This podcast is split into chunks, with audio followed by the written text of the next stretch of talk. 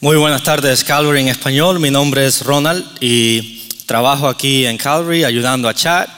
Eh, también soy parte, parte de mi trabajo es movilizar a los jóvenes en la universidad, así que estoy muy involucrado con el ministerio del BSM, Baptist Student Ministry, en la Universidad de UTRGV.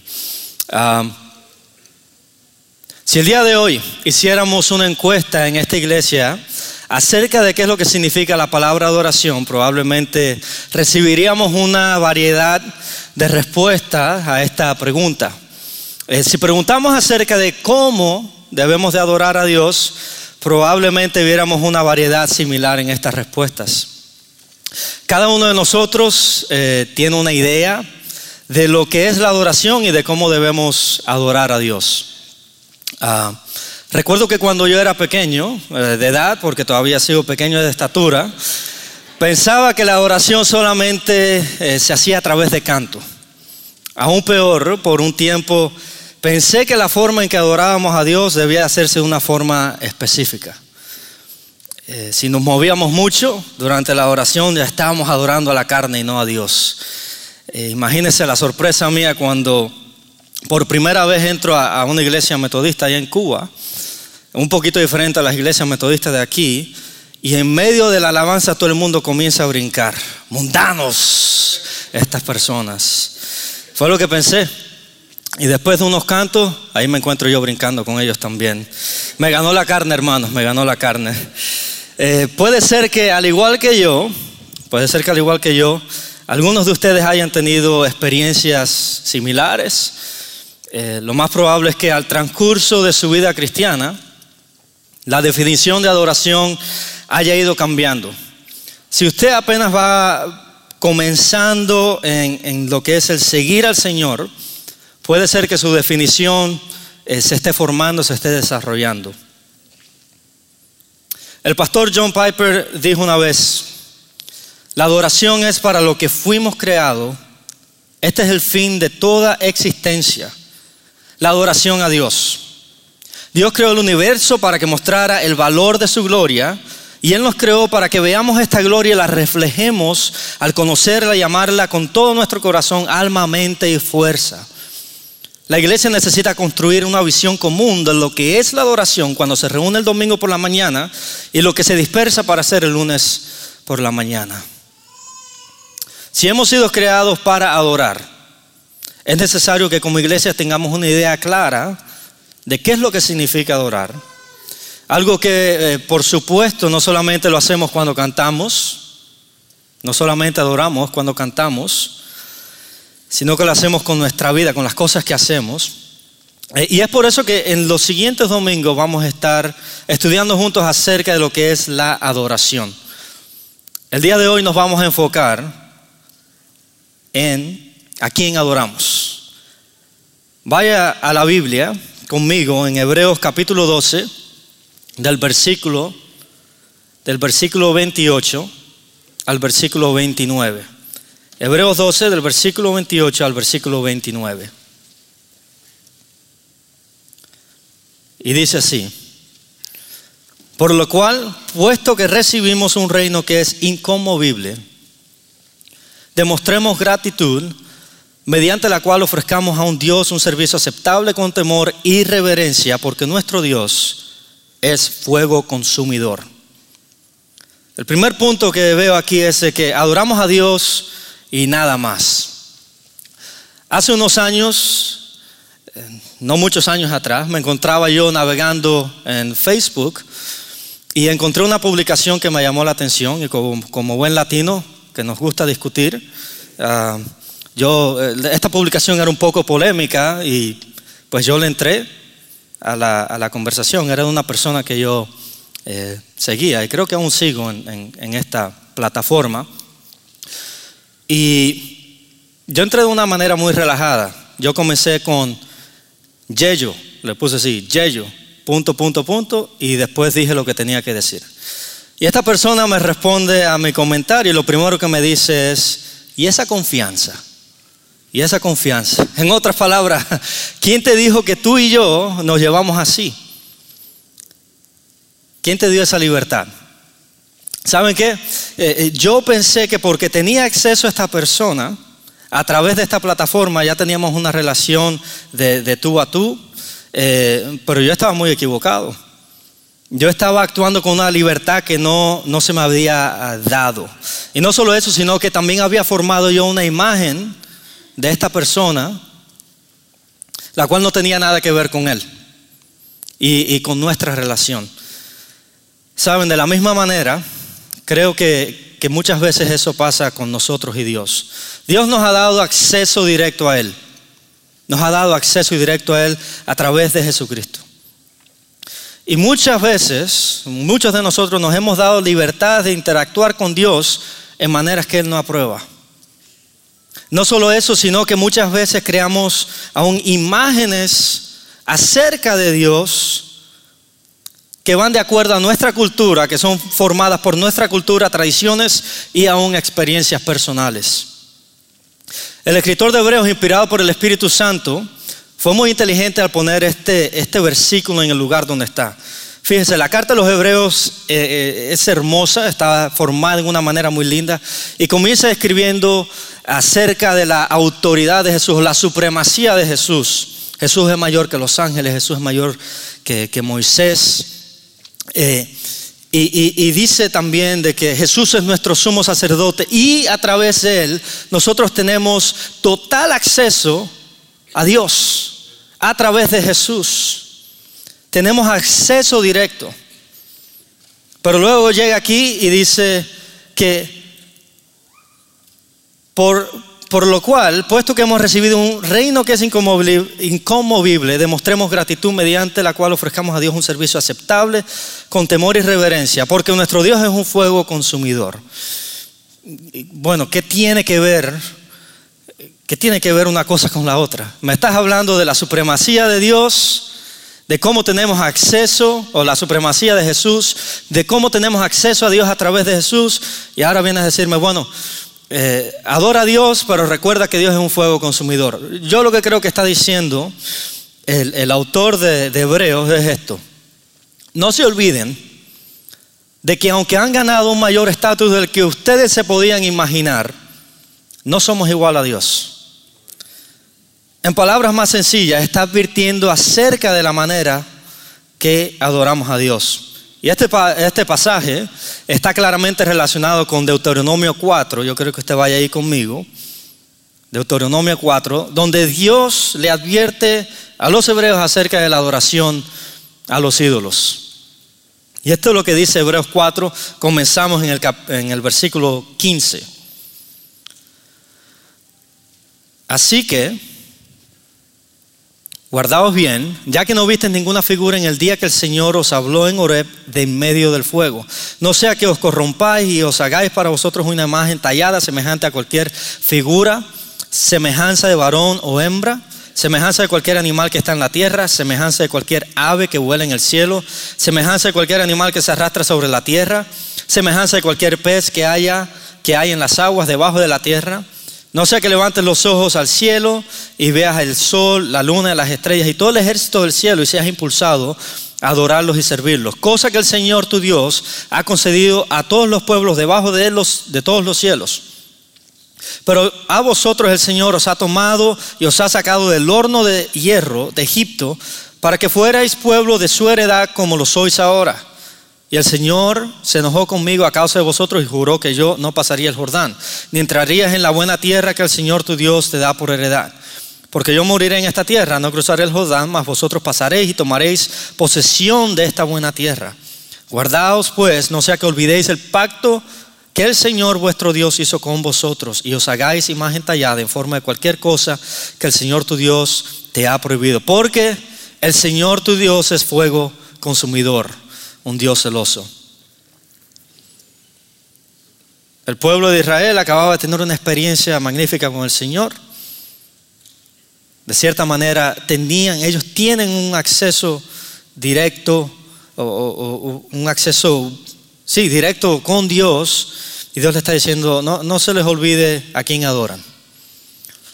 Eh, a lo mejor usted dice, pero hermano, yo no tengo ídolos en la casa y hasta se persina. Yo no tengo ídolos, hermano. Yo no, yo no he hecho eh, imágenes en la casa, que el Señor me libre. Pero fíjense, para crear una imagen de Dios no tiene que ser hecho solamente físicamente,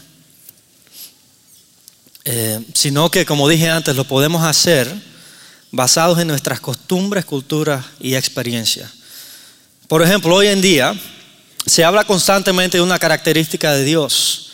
Dios es amor. Y Dios es amor. Dios es amor. En el capítulo Ah, en el capítulo 4, versículo 8 de Primera de Juan dice, Dios es amor. Pero esto se ha llevado a un extremo que descarta otras características de Dios.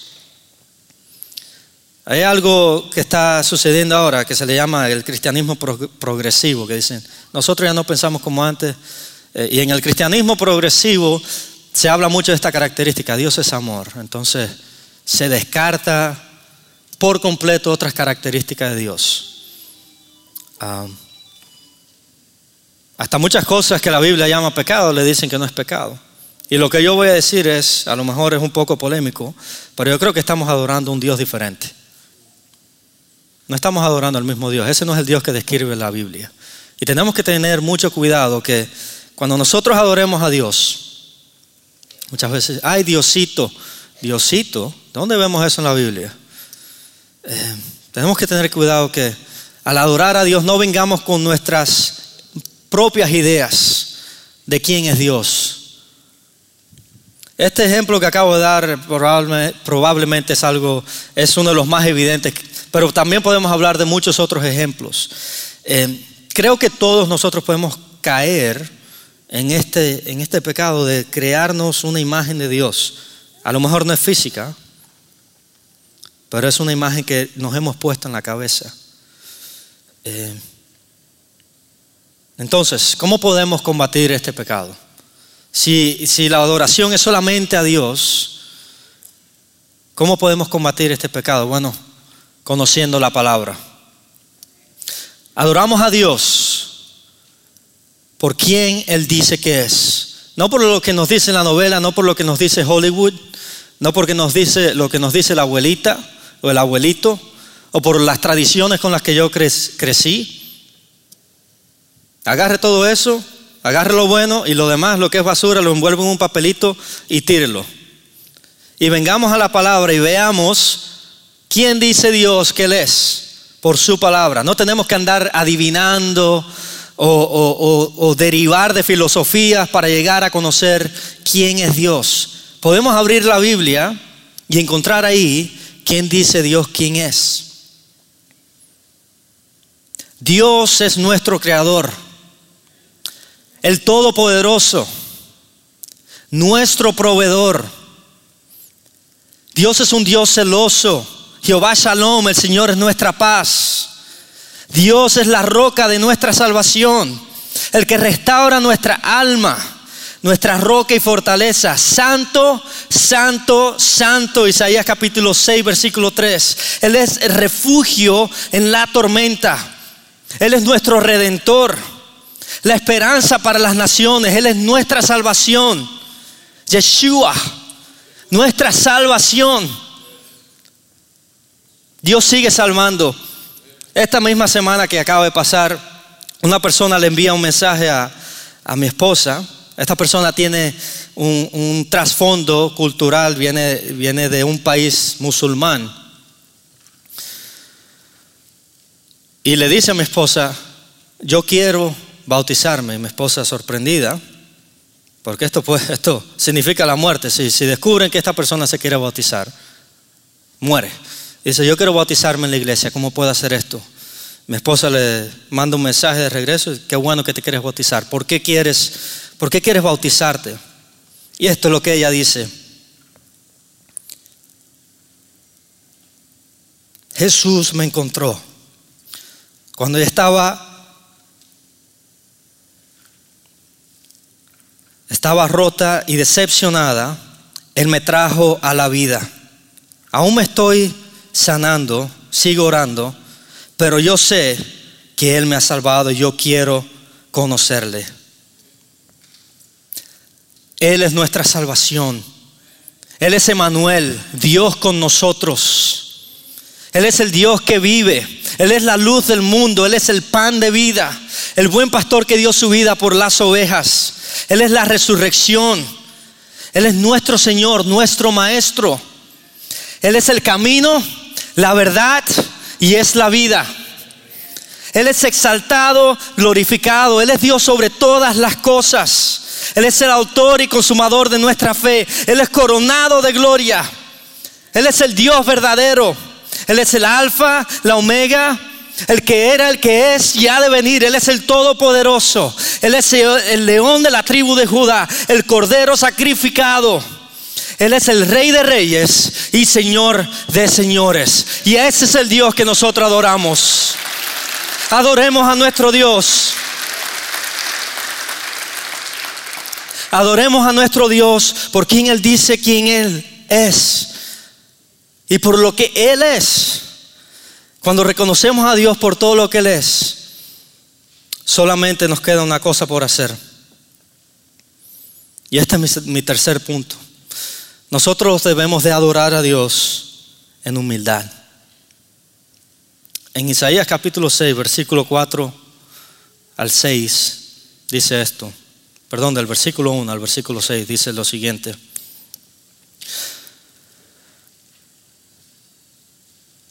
En el año de la muerte del rey Usías, vi yo al Señor sentado sobre un trono alto y sublime.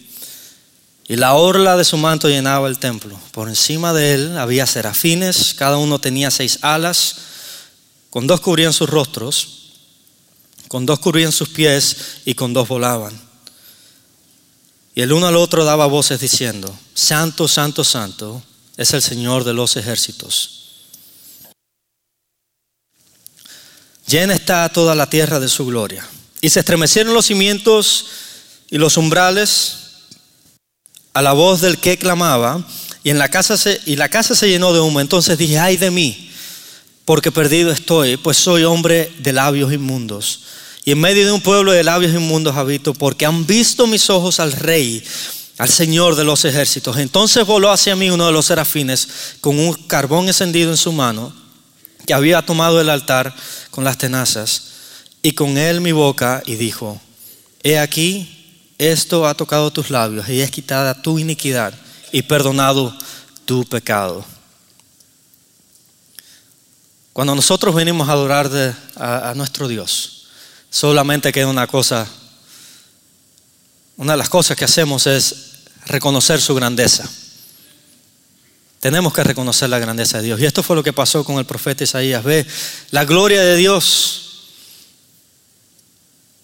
Ve la gloria de Dios. ¿Y a qué lo lleva esto? Él reconoce su insignificancia y su pecado. Lo cual le lleva a adorar a Dios en humildad. Lo cual le lleva a adorar a Dios en humildad.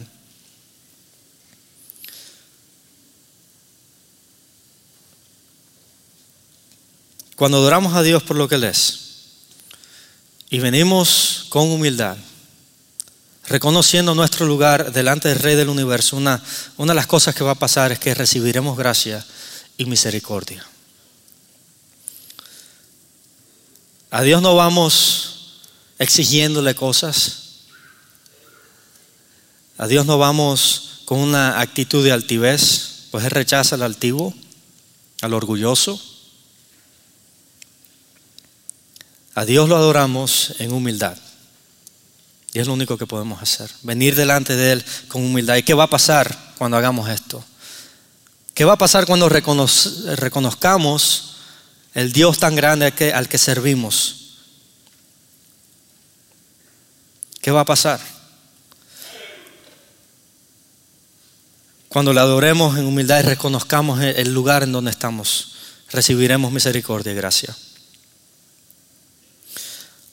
Puede ser que el día de hoy, eh, por primera vez, te estés dando cuenta de que has creado un Dios conforme de acuerdo a tus tradiciones, tu cultura o experiencias personales. Y hoy Dios te está dando la oportunidad de arrepentirte, y adorarle por quien Él dice que es y no por lo que el mundo, las filosofías de este mundo eh, digan que Dios es. Si este no es el caso contigo, continúa adorando a Dios por, por quién Él es y, y, quién Él dice que es a través de su palabra. Y vengamos delante de Dios en humildad, reconociendo su poder, su majestad, su santidad. Vengamos con la misma postura que, que hizo el profeta Isaías, o que tuvo el profeta Isaías, que reconoció su lugar delante de un Dios grande. Vengamos delante de Dios, como dice aquí en el versículo que leímos, mostrándole un servicio que es aceptable, con temor y reverencia. Con temor y reverencia. No un temor que, te espante y que no, te quieras acercar a Él, sino un temor que te, que te ayude a acercar, acercarte al Señor.